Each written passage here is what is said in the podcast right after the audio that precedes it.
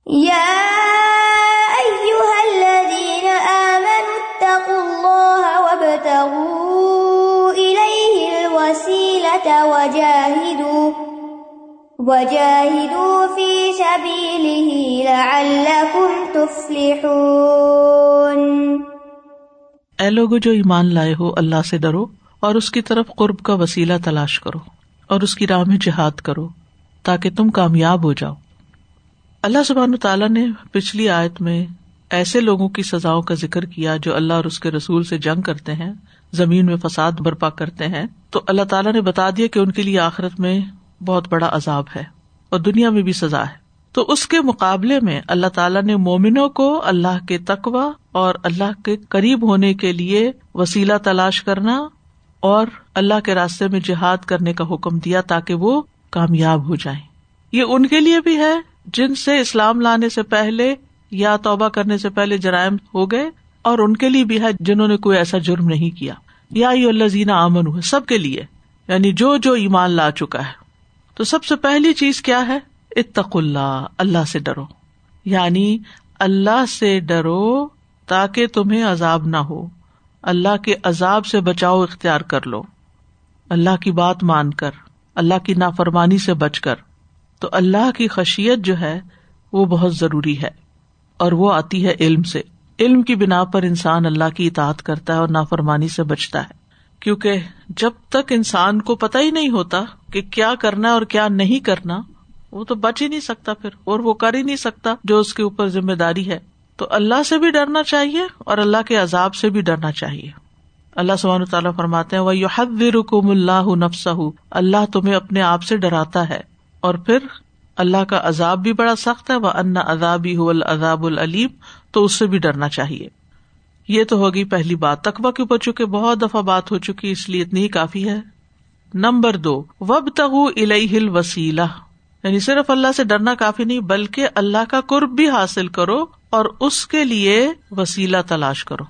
یعنی اللہ سبحان تعالی کا قرب حاصل کرو۔ وب تغو الئی الوسیلہ یعنی وب تغو الئی القرب یعنی وسیلے سے مراد یہاں اللہ کا قرب حاصل کرنا ہے بیسیکلی یعنی ایسا طریقہ کہ جس سے آپ اللہ کے قریب ہو جائیں۔ اور یہ بھی ان کاموں سے ہی ہو سکتا ہے جو اللہ تعالیٰ نے ہمیں کرنے کو کہے ہیں۔ اور ان چیزوں سے بچ کے ہی یہ قرب حاصل کیا جا سکتا ہے جن سے اللہ تعالیٰ نے روکا ہے۔ تو اگر ہم واقعی اللہ کے قریب ہونا چاہتے ہیں، تو پھر اس کے لیے ہمیں نیک اعمال کرنے ہوں گے۔ ایسے اعمال کرنے ہوں گے جن سے اللہ کا قرب حاصل ہوتا ہے، جن سے اللہ تعالی راضی ہوتا ہے۔ اور وسیلہ جو ہے، وہ جنت میں ایک مقام کا نام بھی ہے۔ ہم جب اذان کے بعد دعا پڑھتے ہیں، تو اس میں ہم یہ دعا کرتے ہیں نبی صلی اللہ علیہ وسلم کے لیے وہ آت محمد انل وسیلتا یہ جنت میں سب سے اعلیٰ منزل ہے۔ اور یہ رسول اللہ صلی اللہ علیہ وسلم کی منزل ہے، اور جنت میں آپ کا گھر ہے۔ اور جنت کی تمام جگہوں سے زیادہ یہ عرش کے قریب ہے۔ بہت بلند مقام ہے یہ۔ چونکہ آپ کے ہم پر احسانات بہت ہیں، اس لیے ہم آپ کے لیے دعا کرتے ہیں۔ اور آپ نے یہ فرمایا کہ جو میرے لیے وسیلہ مانگے گا، اس کے لیے میری شفات واجب ہو جائے گی۔ یعنی میں اس کے لیے شفات کروں گا۔ لیکن یہاں اس وسیلے کی بات نہیں ہو رہی۔ یہ تو لفظی مماثلت ہے، اس لیے میں نے ساتھ وضاحت کر دی۔ یہاں وسیلے سے مراد کیا ہے اور وسیلے کی اقسام کیا ہے تھوڑا سا ان پہ بات کر لیتے ہیں۔ وسیلہ دو طرح کا ہوتا ہے۔ ایک مشروع اور ایک ممنوع۔ مشروع یعنی جو جائز ہے، اور ممنوع جس سے روکا گیا ہے، منع کیا گیا ہے۔ تو مشروع وسیلہ کون سا ہوتا ہے اور یا وسائل کون سے ہوتے ہیں؟ ان میں نمبر ایک، اللہ کے ناموں اور صفات کو وسیلہ بنانا۔ اللہ کے ناموں اور صفات کو وسیلہ بنانا۔ وب تغ الوسیلہ کا مطلب کیا کہ اللہ کے اسماء و صفات کے ذریعے دعا کرو۔ جیسے صورت العراف ون ایٹی میں آتا ہے ولی اللہ السما الحسن فد اوہ بحا اور اللہ ہی کے ہیں سب اچھے اچھے نام، سو اسے ان ناموں کے ساتھ پکارو۔ جیسے ہم، یا اللہ تو کہتے ہی ہیں، یا اللہ کہتے ہیں، یا رب بنا کہتے ہم۔ ربنا کہتے ہیں، یا الہنا، یا رزاق، یا فتح یا علیم، یا حیو یا قیوم، یا زلجلال والاکرام۔ یہ ہم کیا کر رہے ہیں؟ وسیلہ پکڑ رہے ہیں۔ ٹھیک ہے؟ کیونکہ اللہ سبحان تعالیٰ نے ہمیں اس کا خود حکم دیا۔ اور ہم حالات کی مناسبت سے بھی اللہ سبحان تعالیٰ کو اس کے ناموں اور صفات سے پکار سکتے ہیں، حالات کی مناسبت سے بھی۔ ٹھیک ہے؟ مثلاً اگر بیمار ہے تو ہم کس نام کے ساتھ پکار سکتے ہیں؟ یا حیو یا قیوم تو کریں گے، یا شافی۔ اللہ انت شافی لا شفا اللہ شفا تو یہ ہم وسیلہ پکڑ رہے ہیں، اللہ تعالیٰ کے قریب ہو رہے ہیں، اللہ تعالیٰ سے دعا کر رہے ہیں۔ پھر اسی طرح تکلیف اور پریشانی میں اللہ کی رحمت کے وسیلے سے دعا کرنا۔ یا حیو یا قیوم برحمت کا استغیث تیری رحمت کے وسیلے سے میں تیری مدد چاہتا ہوں، یہ اس کا مطلب۔ تیری رحمت کے وسیلے سے تیری مدد چاہتا ہوں۔ پھر مشکل حالات میں اللہ کے ناموں کا وسیلہ دے کے دعا کرنا۔ نبی صلی اللہ علیہ وسلم پر جب کوئی تکلیف آتی تھی، تو آپ یہ دعا کرتے تھے۔ لا الہ الا اللہ العظیم الحلیم. لا الہ الا اللہ رب العرش العظیم. لا الہ الا اللہ رب السماوات و رب الردی و رب العرش الکریم. آپ حیران ہوں گے کہ ساری دعا جو ہے اللہ ہی کے ناموں پر مشتمل ہے. یہ آپ گھبراہٹ میں، تکلیف اور پریشانی میں یہ دعا پڑا کرتے تھے۔ اور اللہ تعالیٰ کے ناموں کا وسیلہ دے کر جو دعا مانگی جاتی ہے وہ قبول ہوتی ہے۔ انس رضی اللہ عنہ کہتے ہیں کہ وہ رسول اللہ صلی اللہ علیہ وسلم کے ساتھ بیٹھے ہوئے تھے کہ ایک شخص نماز پڑھ رہا تھا، اس نے دعا مانگی اللہ انی کبھی ان لکل حمد لا الہ الا انت المنان بدی السماوات والارض، یا ذل جلال والاکرام، یا حیو یا قیوم. یہ سن کے نبی صلی اللہ علیہ وسلم نے فرمایا، اس نے اللہ کو اس عظیم نام کے حوالے سے پکارا ہے یعنی اللہ سے اس نام کے ساتھ دعا کی ہے کہ جب اس کے حوالے سے دعا کی جاتی ہے تو دعا قبول ہو جاتی ہے اور جب اس کے ساتھ سوال کیا جاتا ہے تو وہ دیتا ہے۔ ہماری جو کتاب ہے نا قرآن اور مصنون دعائیں، اس کے شروع میں ہی بالکل جہاں اللہ تعالیٰ کی تصویر لکھی ہوئی ہے، وہاں یہ دعا بھی لکھی ہوئی ہے تاکہ وہ پڑھنے کے بعد جتنی اور دعائیں مانگے وہ سب قبول ہو جائیں۔ دوسری چیز، نیک امال کو وسیلہ بنانا۔ نیک امال کو وسیلہ بنانا۔ جیسے وہ غار میں پھنس جانے والوں کا واقعہ آپ کو یاد ہوگا جو حدیث کی کتابوں میں آتا ہے کہ تین لوگ کہیں جا رہے تھے اور اتنے میں بارش شروع ہو گئی تیز تو انہوں نے ایک غار میں پنا لی۔ اتنی تیز بارش تھی کہ اوپر سے ایک بڑا پتھر آیا اور اس نے آ کے غار کا منہ بند کر دیا۔ نکلنے کا کوئی راستہ نہیں تھا، بس موت ہی نظر آ رہی تھی۔ تو ان تینوں میں سے ہر ایک نے اپنا کوئی نہ کوئی نیک عمل یاد کر کے اس کو وسیلہ بنا کے دعا کی۔ تو ایک شخص کی دعا سے تھوڑا سا پتھر سرکا دوسرے کی تھوڑا اور اور تیسرے کی دعا سے پورا پتھر ہٹ گیا۔ یعنی پتھر کا ہٹنا کوئی معمولی چیز ہے۔ تو انسان جب اللہ تعالی سے دعا کرے تو یاد کرے کہ کون سا عمل میں نے خاص اللہ کی رضا کے لیے کیا ہے۔ اور اس میں کسی قسم کی کوئی ریا کاری دکھاوا کچھ بھی شامل نہیں۔ یا یہ کہ چھپا کے کیا ہے، یا اللہ کو راضی کرنے کے لیے کیا تو اس عمل کو یاد کر کے کہیں، اللہ اگر تجھے میرا وہ عمل پسند آیا، تو اس سے راضی ہے، تو اس کے وسیلے سے میری یہ مشکل آسان کر دے۔ یعنی انسان اپنے نیک عمل کو اللہ تعالی کی بارگاہ میں پیش کرے، جو صرف اس نے اللہ کی رضا کے لیے کیا ہو۔ اسی طرح انسان یہ بھی کہے، یا اللہ میں تجھ پر ایمان لایا، میں تیرے رسول کی پیروی کرتا ہوں۔ تو مجھے معاف کر دے۔ یعنی اس طرح کی دعائیں بھی کی جا سکتی یا پھر انسان اس وقت کوئی خاص خالص عمل کرے اور پھر دعا کرے اس کے وسیلے سے۔ یعنی جو صرف اللہ اور بندے کے درمیان ہو۔ کسی کو نہ پتا ہو اس نے کیا کیا۔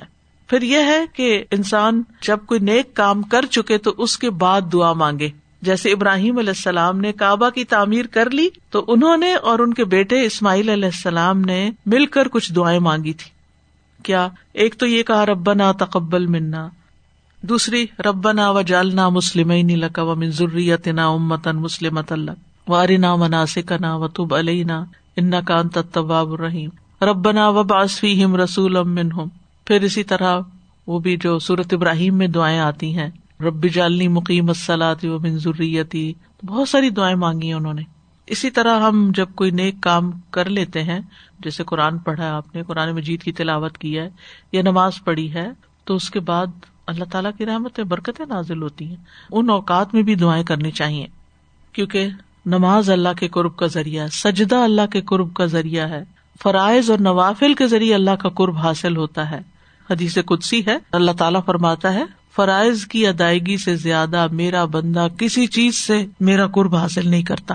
اور میرا بندہ مسلسل نوافل کے ذریعے میرا قرب حاصل کرتا رہتا ہے۔ یہاں تک کہ میں اس سے محبت کرنے لگتا ہوں۔ یعنی جو شخص نوافل کی کسرت کر دیتا ہے، صرف نماز ہی کے نہیں، صدقے میں بھی نفلی صدقات دینا۔ ایک تو نا زکات دے دیتے عام طور پر تو کیا ہوتا ہے، اگر کوئی ہم سے کچھ مانگ بیٹھے اپنی کسی ضرورت کے وقت، تو ہم فوراً مسئلہ پوچھنا شروع کر دیتے اس پہ زکات لگتی یعنی صرف زکات میں سے ہی دینا چاہتے ٹھیک ہے، فرض سے بھی اللہ تعالیٰ کی محبت حاصل ہوتی لیکن انسان صرف فرض تک نہ بیٹھا رہے۔ فرض کے ساتھ ساتھ نفلی صدقات بھی اللہ کی محبت کے لیے۔ اسی طرح نفلی روزہ رکھنا اور اس روزے کے دوران بھی دعا قبول ہوتی ہے، روزے کے افطار کے وقت بھی ہوتی ہے۔ کیونکہ روزے جیسا کوئی عمل نہیں۔ آپ نے فرمایا، روزے کو لازم کر لو، اس جیسا کوئی عمل نہیں۔ پھر تلاوت قرآن جو ہے، یہ اللہ کی قربت کا ذریعہ ہے۔ جو لوگ اللہ کے گھروں میں سے کسی گھر میں اللہ کی کتاب کی تلاوت کرتے ہیں اور اس کی تعلیم میں مصروف ہوتے ہیں، ان پر سکینت نازل ہوتی ہے۔ رحمت انہیں ڈانپ لیتی ہے۔ اور فرشتے انہیں گھیر لیتے ہیں اور اللہ ان کا ذکر اپنے پاس موجود فرشتوں میں کرتے ہیں۔ سوچیے کہ قرآن کے پڑھنے پڑھانے سے کتنی برکتیں اور رحمتیں نازل ہوتی ہیں۔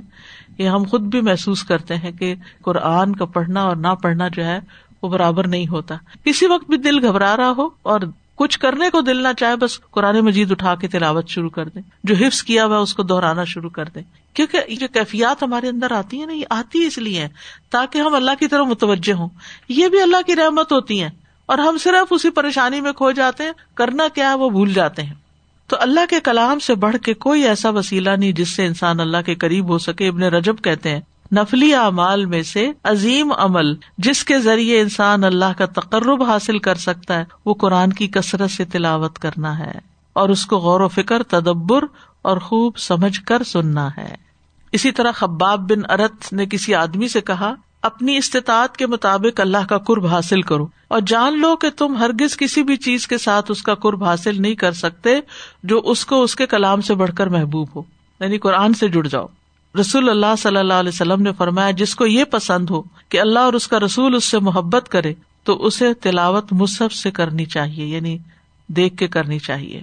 فل یقرا فل مصحف پھر اللہ کے ذکر سے اللہ کا قرب ملتا ہے۔ فض قرونی ازکر کم ذکر بھی اللہ کی قربت کا آسان وسیلہ ہے۔ جو بھی ذکر کرتا تصبیح وغیرہ پڑتا ہے، تو یہ تصبیحات جو ہے، یہ ارش کے گرد چکر لگاتی ہیں۔ اور ان کی بن بناہٹ ہوتی ہے جیسے شہد کی مکھیوں کی بن بناہٹ ہوتی اور یہ اپنے کہنے والے کا اللہ کے یہاں ذکر کرتے تو آپ نے فرمایا، کیا تم نہیں چاہتے کہ اللہ کے یہاں تمہارا ذکر ہوتا رہے؟ کیا خوش قسمتی کی بات ہے کہ جس کا ذکر اللہ کے یہاں ہو رہا ہو؟ پھر رات کے آخری حصے میں اللہ کا ذکر کرنا۔ جب اللہ تعالیٰ خود پکارتے ہیں، ہے کوئی مجھ سے دعا کرنے والا کہ میں اس کی دعا قبول کروں؟ ہے کوئی مجھ سے مانگنے والا کہ میں اسے دوں؟ ہے کوئی مجھ سے بخش طلب کرنے والا کہ میں اس کو بخش دوں؟ اسی طرح صدقات اللہ کے قرب کا ذریعہ ہے قرآن مجید میں آتا ہے فکو قربات ان اللہ۔ اور آپ میں سے کچھ ایسے لوگ ہیں جو خرچ کرتے ہیں تو اللہ کے ہاں قربتوں اور رسول کی دعاؤں کا ذریعہ سمجھتے ہیں اس کو۔ اور اس شخص کا بھی قصہ یاد ہوگا کہ جس کے کھیت پر خاص طور پر بادل برسنے کے بعد پانی اس کو پہنچا اور وہ بھی صدقہ کرنے والا شخص تھا۔ پھر اسی طرح زندہ نیک شخص کی دعا کو وسیلہ بنانا چاہیے۔ زندہ نیک شخص۔ یعنی جس کے بارے میں بھی آپ کا گمان ہو، آپ اس کو کہہ سکتے ہیں کہ آپ ہمارے لیے دعا کریں۔ ہماری یہ مشکل اللہ تعالیٰ آسان کر دے۔ اس میں کوئی حرج کی بات نہیں۔ صحابہ جو تھے، وہ نبی صلی اللہ علیہ وسلم سے دعا کی درخواست کرتے تھے کہ آپ ہمارے لیے دعا کریں۔ اور آپ صلی اللہ علیہ وسلم اپنے ساتھیوں کے لیے دعا کرتے تھے۔ اور اس میں وہ مشہور واقعہ یاد ہوگا آپ کو کہ ایک سال نبی صلی اللہ علیہ وسلم کے عہد میں لوگ قحط میں مبتلا ہو گئے تھے۔ تو جمعہ کے دن نبی صلی اللہ علیہ وسلم کے خطبہ پڑھنے کے دوران ایک عرابی کھڑا ہو گیا اور کہا اللہ کے رسول، مال تباہ ہو گئے، بچے بھوکے مرنے لگے، آپ ہمارے حق میں دعا کیجیے تو آپ نے اسی وقت اپنے دونوں ہاتھ اٹھا دیے اور آسمان پہ بادل کا کوئی ٹکڑا بھی نہیں تھا۔ اور پھر تھوڑی ہی دیر میں پتہ نہیں کہاں سے بادل کے بڑے بڑے ٹکڑے آئے اور ابھی آپ ممبر سے اترے بھی نہیں تھے کہ اتنی بارش ہوئی کہ آپ کی داڑھی سے قطرے گر رہے تھے یعنی بارش کے پانی سے۔ تو کسی سے دعا کرانے میں کوئی حرج نہیں ہے۔ پھر اسی طرح حضرت ابو حرارا کی والدہ جو تھی وہ مسلمان نہیں تھی اور اسلام کے خلاف بات کرتی تھی، تو حضرت ابو حرارا نے نبی صلی اللہ علیہ وسلم سے ان کی ہدایت کے لیے دعا کروائی تھی۔ پھر حضرت عمر رضی اللہ عنہ رسول اللہ صلی اللہ علیہ وسلم کے چچا عباس کو وسیلہ بناتے تھے۔ جب کبھی حضرت عمر کے زمانے میں قحط پڑتا تو عمر رضی اللہ عنہ عباس رضی اللہ عنہ کے وسیلے سے دعا کرتے اور فرماتے، اے اللہ پہلے ہم تیرے پاس اپنے نبی کا وسیلہ لایا کرتے تھے یعنی ان سے دعا کرواتے تھے، تو تو پانی برساتا تھا۔ اب ہم اپنے نبی کے چچا کو وسیلہ بناتے ہیں، تو تو ہم پر پانی برسا۔ تو کہتے ہیں، چنانچہ خوب بارش برسی۔ لیکن کون سا وسیلہ درست نہیں، غیر مشروع کیا ہے اور ممنوع کیا ہے، جو قرآن و سنت سے ثابت نہیں، ٹھیک ہے؟ جس کی کوئی دلیل نہیں۔ نمبر ایک، اللہ کے سوا اوروں کو معبود بنا کے چاہے وہ بت ہوں یا کوئی اور چیز، ان کا وسیلہ پکڑنا۔ جیسے سورت ازمر میں اللہ تعالیٰ فرماتے ہیں کہ ولدین تخذ مندون ہی اولیا مان آبد اللہ قربون اللہ ذلفا کہ وہ لوگ جنہوں نے اللہ کے سوا اور حمایتی بنا رکھے ہیں وہ کہتے ہم ان کی عبادت نہیں کرتے، مگر اس لیے کہ یہ ہمیں اللہ سے قریب کر دیں۔ یعنی ان کا وسیلہ ہم پکڑتے تو وہ بتوں کو اللہ تک جانے کا ذریعہ سمجھتے تھے۔ تو یہ ممنوع ہے۔ اسی طرح اللہ کی بارگاہ میں کسی مخلوق کی ذات کا وسیلہ پکڑنا۔ ٹھیک ہے؟ چاہے نبی صلی اللہ علیہ وسلم ہی کیوں نہ ہو۔ بجاہ نبی یا بجاہ فلان، شاید آپ نے کبھی سنا ہو۔ جاہ کا مطلب ہوتا ہے اس کے وسیلے سے۔ تو یہ نہیں کرنا چاہیے۔ پھر اسی طرح کسی مخلوق کے مرتبے اور منصب کا واسطہ دے کے دعا کرنا۔ مثلاً کوئی کہے کہ اے اللہ میں تجھے تیرے نبی کے واسطے سے دعا کرتا ہوں یا تیرے نبی کے مرتبے یا نبی کے حق کے ساتھ سوال کرتا ہوں، اس طرح کی بات بھی نہیں کرنی چاہیے۔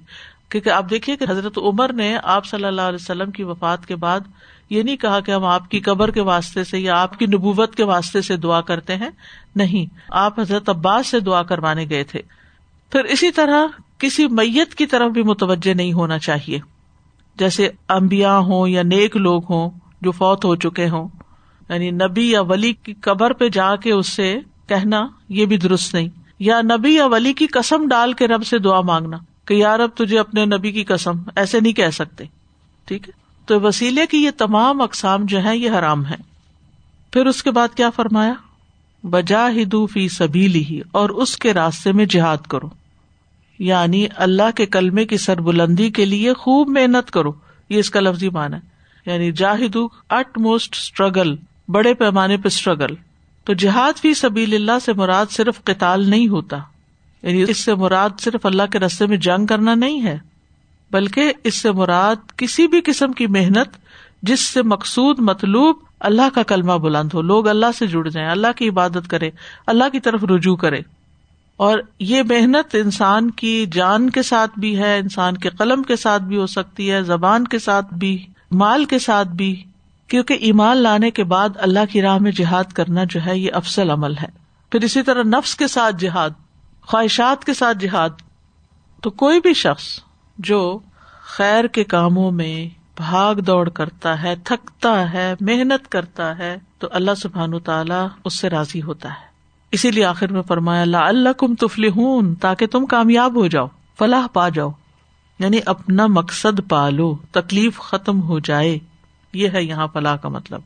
یعنی جس مقصد کے لیے تم دعا کر رہے ہو، یا جو تمہارے دل میں ہے مقصد، وہ تمہارا مقصد پورا ہو جائے۔ تو یہ ہے وہ طریقے جن کے ساتھ انسان اللہ کے قریب ہوتا ہے۔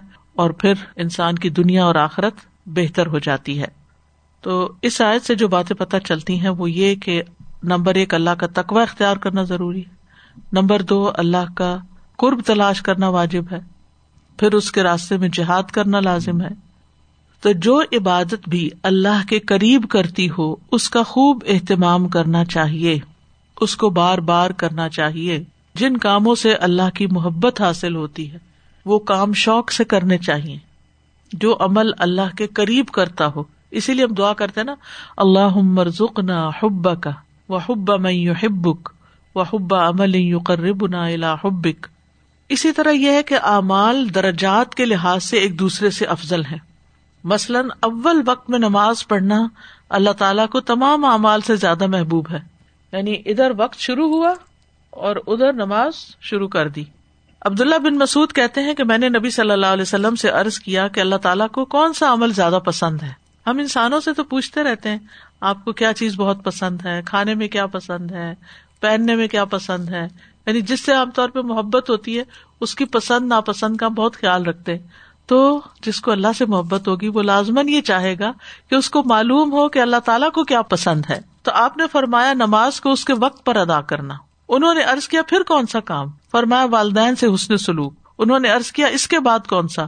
فرمایا، اللہ کی راہ میں جہاد کرنا۔ عبداللہ بن مسعد کہتے ہیں کہ رسول اللہ صلی اللہ علیہ وسلم نے مجھ سے اسی قدر بیان کیا، اگر میں مزید پوچھتا تو آپ اور بیان کر دیتے۔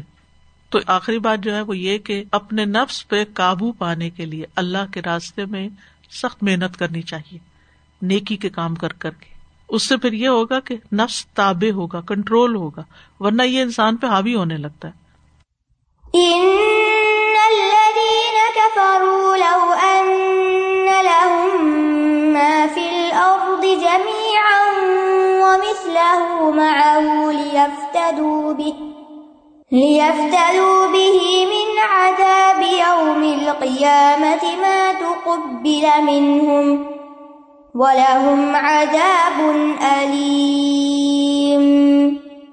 بے شک وہ لوگ جنہوں نے کفر کیا، اگر زمین میں جو کچھ ہے سارے کا سارا ان کے لیے اور اس کے ساتھ اتنا اور بھی ہو، تاکہ وہ قیامت کے دن عذاب سے بچنے کے لیے اس کو فدیے میں دے دیں، تو ان سے قبول نہ کیا جائے گا اور ان کے لیے دردناک عذاب ہے۔ ان نلزین کا فرو بے شک وہ لوگ جو کفر کرتے ہیں۔ یعنی اللہ تعالیٰ کی وحدانیت کا انکار کرتے ہیں۔ اللہ نے جو کتابیں بھیجی ان کا انکار کرتے ہیں، جو نبی بھیجے ان کا انکار کرتے ہیں۔ لو ان لہم ما فل اردی جمین اگر ان کی ملکیت میں آ جائے، وہ سب کچھ جو زمین میں، پوری زمین کے مالک بن جائے اس سمیت جو زمین کے اوپر ہے، زمین کے اندر سب کچھ۔ وہ مسلا ہوں ما ہوں اور اتنا ہی اور بھی کہیں سے مل جائے ان کو۔ لیف تدو بھی من عذاب یوم القیامہ، تاکہ اسے فدیے میں دے دیں قیامت کے دن کے عذاب سے بچنے کے لیے۔ کہ یہ لے لے میری جان چھوڑ دیں۔ ماں تو قبل امن ہوں ان سے قبول نہیں کیا جائے گا۔ ولا عذاب و نلیم اور ان کے لیے دردناک عذاب ہے۔ قیامت کے دن کافر کو ڈھیروں مال فائدہ نہ دے گا۔ سورت عال عمران کے آخر میں آتا ہے، بے شک وہ لوگ جنہوں نے کفر کیا اور اس حال میں مر گئے کہ وہ کافر تھے۔ سو ان کے کسی ایک سے زمین بھرنے کے برابر سونا ہرگز قبول نہ کیا جائے گا۔ خواہ وہ اسے فدیے میں دے دے۔ یہ لوگ ہیں جن کے لیے دردناک عذاب ہے اور ان کے لیے کوئی مدد کرنے والے نہیں۔ اللہ اکبر۔ انس رضی اللہ عنہ کہتے ہیں، رسول اللہ صلی اللہ علیہ وسلم نے فرمایا، جہنمی آدمی کو لایا جائے گا۔ اللہ اس سے پوچھے گا، ابن آدم، تم نے اپنے ٹھکانے کو کیسا پایا؟ وہ کہے گا، اے میرے رب، بدترین منزل۔ تو رب و جل اس سے فرمائے گا، کیا تو اس سے آزاد ہونے کے لیے زمین بھر سونا دے دے گا؟ وہ کہے گا جی ہاں ہے میرے رب۔ اللہ تعالیٰ فرمائے گا، تو جھوٹا ہے۔ میں نے تو تجھ سے اس سے بھی کم اور آسان چیز کا مطالبہ کیا تھا، لیکن تو نے وہ بھی پوری نہیں کی، پھر اسے آگ کی طرف واپس لوٹا دیا جائے گا۔ اور ویسے بھی قیامت کے دن کسی قسم کا فدیا قبول نہیں کیا جائے گا۔ تو اس آیت سے کیا پتا چلتا ہے کہ کفر جو ہے وہ انسان کے لیے بہت بڑے خسارے کی بات ہے اور اگر کوئی کفر پر مر جاتا ہے تو پھر قیامت کے دن اس کو کوئی چیز بچا نہ سکے گی اور دردناک عذاب انجام کے طور پر اس کے سامنے آئے گا۔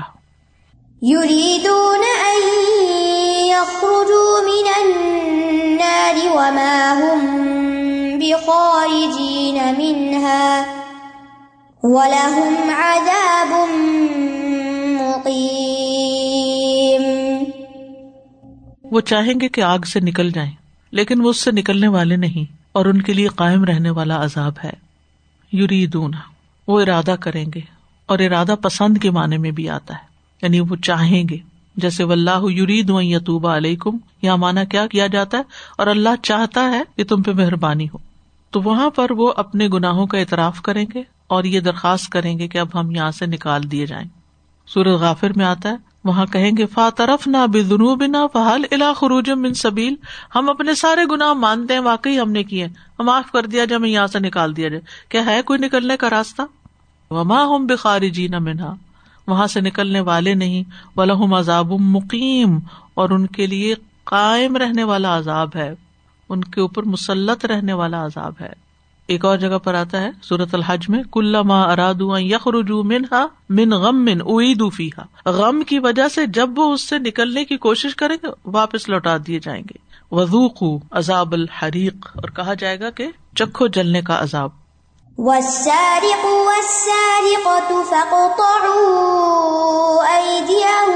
جزاء بما كسبا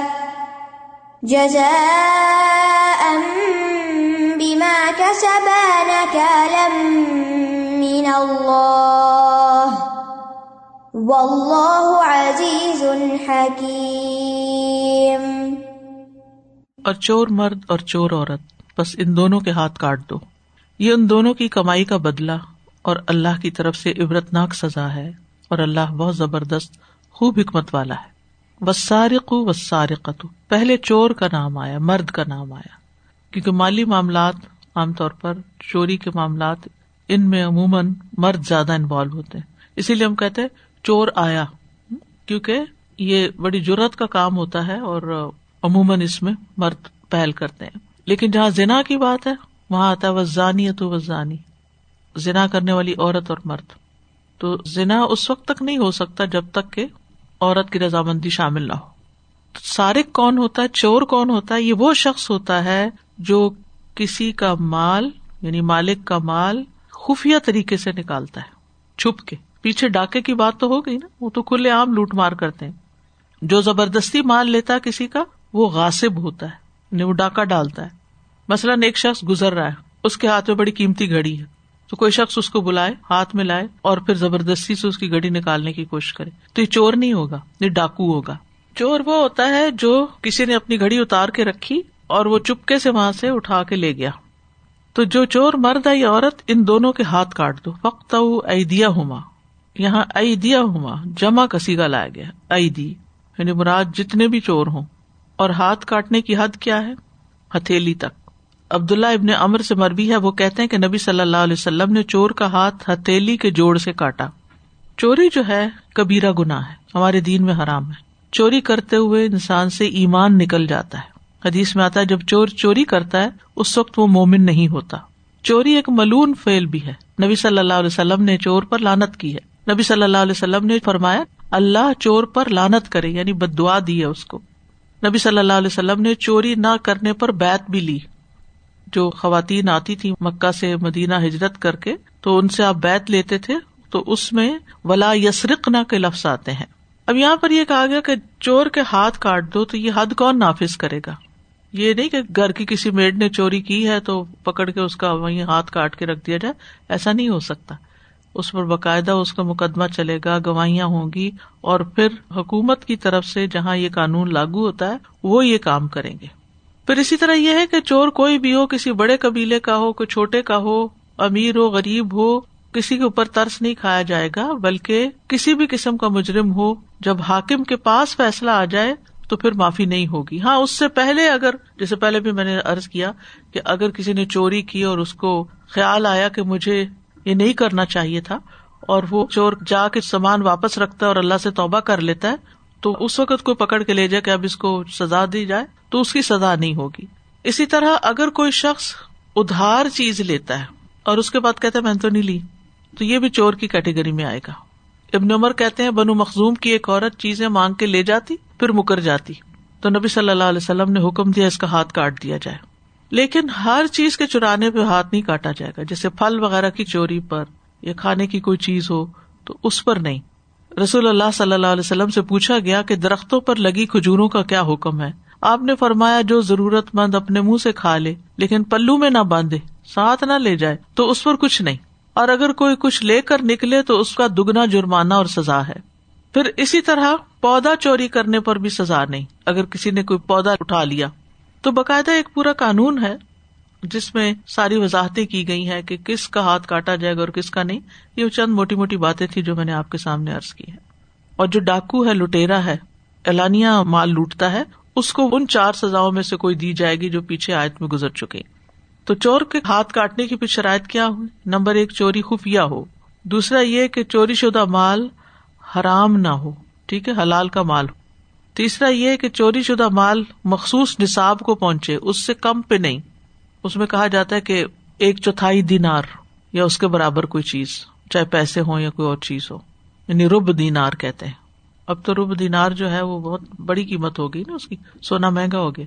دینار سونے کا ہوتا ہے نا۔ Four point two five gram کا ہوتا ہے۔ اور موجودہ قیمت کیا ہے؟ اس میں تقریباً بارہ پندرہ ہزار تک میرا خیال بن جائے گی۔ بہرحال، چوری جو ہے، وہ اس مال کی ہوتی ہے جو کسی نے اپنا مال حفاظت سے رکھا ہوا ہو، چھپا کے رکھا ہوا ہو، لاک میں رکھا ہوا ہو، اور پھر وہ وہاں سے کوئی نکال لے۔ پھر یہ کہ چوری ثابت ہونی ضروری ہے۔ ایسے کسی پہ الزام لگا کے اس کو سزا نہیں دے سکتے۔ پھر یہ کہ جس کی چوری کی گئی ہو، وہ خود مطالبہ کرے کہ ہاں میری چوری ہوئی ہے۔ یعنی دوسرا شخص بیچ میں نہ آئے۔ پر میں جزا بما کا سبا یہ جزا ہے اس کی جو انہوں نے کمائی کی یعنی ہاتھ کاٹنے کی وجہ بتائی گئی کہ یہ اس برے فیل کی سزا ہے۔ نکالم من اللہ اللہ کی طرف سے عبرت ہے یعنی عبرت ناک سزا ہے۔ کیونکہ ہاتھ جب کسی کا کٹا ہوا ہوگا تو وہ شاید جہاں بھی جائے گا تو جو دیکھے گا، ڈرے گا۔ اور پھر ضرورت نہیں کرے گا چوری کرنے کی کہ اگر میری پکڑی گئی تو میرا بھی یہی انجام ہوگا۔ اور دوسرا یہ کہتے ہیں کہ چور چوری سے جاتا ہیرا پھیری سے نہیں، یہ ایک ایسی نفسیاتی بیماری ہوتی ہے کہ جس میں بعض اوقات اچھے بھلے پڑھے لکھے امیر سمجھدار لوگ بھی باز نہیں آتے، ان کو ایک لت پڑی بھی ہوتی ہے اور پھر جو ایک دفعہ کر لیتا ہے، اس کو اس میں ایسا مزہ آتا ہے کہ وہ بار بار کرنا چاہتا ہے۔ تو اس لیے وہ ہاتھ ہی کاٹ دیا گیا کہ پھر وہ کرنے کے قابل ہی نہ رہے۔ و اللہ عزیز الحکیم اور اللہ غالب ہے، حکمت والا ہے۔ یعنی اللہ سبحان تعالی ایسے مجرموں کو پکڑنے پہ پوری طرح غالب ہے یعنی کہ اس کے قبضۂ قدرت میں ہے، اور اس کا یہ فیصلہ حکمت والا ہے، حکیم کا مطلب حکمت والا۔ یعنی اللہ نے اگر یہ حکم دیا ہے تو اس کی بڑی حکمتیں ہیں۔ اس لیے کوئی یہ نہ کہے کہ یہ تو بڑی ظالمانہ بات ہے اور یہ تو بہت ایکسٹریم کی چیز ہے۔ تمہارا لسائے سے یہ پتا چلتا ہے کہ چور مرد ہو یا عورت ہو، کوئی ڈسکریمنیشن نہیں۔ جو غلط کرے گا، اس کو سزا ملے گی۔ پھر یہ کہ چور کا ہاتھ کاٹنا حکمران کی ذمہ داری ہے۔ آیت میں چوری کی مقدار مقرر نہیں، لیکن یہ کہ احادیث سے پتہ چلتا ہے۔ پھر یہ ہے کہ یہ حدود میں سے ہے۔ وہ کہتے نا دل کا حدود اللہ، تو یہ اللہ کی حدود میں سے ہے۔ اور اللہ نے یہ حدود مقرر کی ہے یعنی جو سزا مقرر کی ہے، یہ بھی اللہ کی رحمت ہے، کیونکہ اللہ سبحان تعالیٰ ظالم کی بجائے مظلوم کا ساتھ دے رہا ہے۔ کہ جس کے اوپر ظلم ہوا ہے، جس کا سامان چوری ہوا ہے، اس کی مدد کی جائے، نہ کہ جس نے چوری کیا، اس کو معاف کر کے چھوڑ کے مزید فساد پھیلانے دیا جائے۔ ہاں اگر کوئی سچے دل سے توبہ کر لے جیسے کہ اگلی آج میں آ رہا ہے۔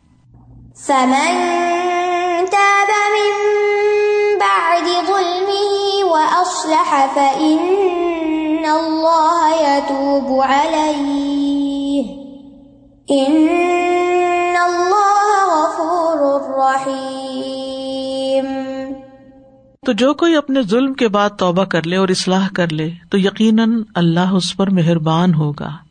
بے شک اللہ بہت بخشنے والا، بہت رحم کرنے والا ہے۔ یعنی اللہ سبحان تعالیٰ صرف سزا ہی نہیں دیتا، بلکہ جو شخص غلط کام چھوڑ دے تو اس پر مہربان بھی بہت ہے۔ اور یہ آیت جو ہے صرف چور کے لیے نہیں ہے، ہر گناگار کے لیے ہے۔ کہ جس نے کسی بھی قسم کی اپنی جان پہ کوئی زیادتی کی، کوئی جرم کیا، کوئی غلط کام کیا، پھر اس کو احساس ہو گیا تو اس نے توبہ کر لی، پلٹ آیا، آئندہ کے لیے اپنی اصلاح کر لی۔ کیونکہ یہاں خاص طور پر توبہ کے ساتھ وہ اسلحہ کا لفظ بھی آیا اور اس نے اصلاح کر لی۔ یعنی جو اس نے ظلم کر کے بگاڑا تھا، اس کو درست کر دیا۔ اگر کسی کی کوئی چیز لی تھی تو اس کو واپس کر دی۔ اپنے اعمال کی، اپنے دل کی اصلاح کی۔ جیسے رسول اللہ صلی اللہ علیہ وسلم نے فرمایا، جو شخص غفلت اور سستی سے تین جمعے چھوڑ دے، اللہ اس کے دل پہ مور لگا دیتا ہے۔ پس نافرمانیاں دل کو بگاڑ دیتی ہیں۔ لیکن جب وہ دل کی اصلاح کر لیتا ہے تو اللہ تعالیٰ توبہ قبول کر لیتا ہے۔ یعنی اگر مور بھی لگ گئی تو وہ بھی ٹوٹ جائے گی اگر اس نے اصلاح کر لی۔ اور اصلاح کا عمل جو ہے، یہ نیک عمل کے ساتھ ثابت ہوتا ہے۔ ویسے کیسے پتا چلے گا اصلاح کر لی کہ آئندہ پھر وہ نہ چھوڑے اور نہ لیٹ ہو۔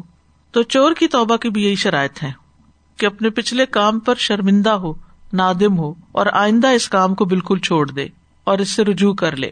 اور چور اگر توبہ کرتا ہے تو لوگوں کو بھی اس کے ساتھ حسن سلوک کرنا چاہیے، تانے نہیں دینے چاہیے۔ بعد میں اس کو چور چور کہہ کے نہیں پکارنا چاہیے۔ اور بن زبیر کہتے ہیں کہ ایک عورت نے فتح مکہ کے موقع پر چوری کر لی تھی۔ پھر اسے رسول اللہ صلی اللہ علیہ وسلم کی خدمت میں حاضر کیا گیا اور آپ کے حکم کے مطابق اس کا ہاتھ کاٹ دیا گیا۔ حضرت عائشہ کہتی ہیں، پھر اس عورت نے اچھی طرح توبہ کر لی اور شادی کر لی۔ اس کے بعد جب وہ آتی تو میں اس کی ضرورت رسول اللہ صلی اللہ علیہ وسلم کی خدمت میں پیش کر دیتی یعنی اس کو کچھ چاہیے ہوگا۔ ذرا معذور ہو گئی، اب کچھ کام وغیرہ تو نہیں کر سکتی ہوگی۔ تو پھر اس کی ضروریات بھی پوری کر دی جاتی تھی اور وہ آپ کے گھر آتی تھی۔ یعنی کوئی پھر اس کے بعد تانا نہیں، کوئی الزام نہیں، کچھ نہیں۔ فن اللہ یتوب علیہ تو بے شک اللہ بھی توبہ قبول کر لیتا ہے، اللہ تعالیٰ توبہ کی توفیق دیتا ہے اور بندے کو معاف کر دیتا ہے۔ ان اللہ غفور الرحیم بے شک اللہ تعالیٰ غفور الرحیم ہے۔ یعنی گناہوں کو بخشنے والا ہے اور اپنے بندوں پر رحم فرمانے والا ہے۔ تو اس آج میں بنیادی طور پر توبہ کی ترغیب دی گئی ہے اور یہ کہ ہر گناہ کے بعد توبہ کا دروازہ کھلا ہے، بلکہ اللہ تعالیٰ توبہ کرنے والوں سے محبت کرتا ہے۔ توبہ کے ذریعے گناہ معاف ہو جاتے ہیں، صاف ہو جاتے ہیں اور بڑے سے بڑا گنا بھی معاف ہو جاتا ہے۔ چاہے شرک ہو، چاہے کفر ہو، چاہے کوئی بھی چیز ہو، لیکن توبہ کی شرائط میں اصلاح ہے۔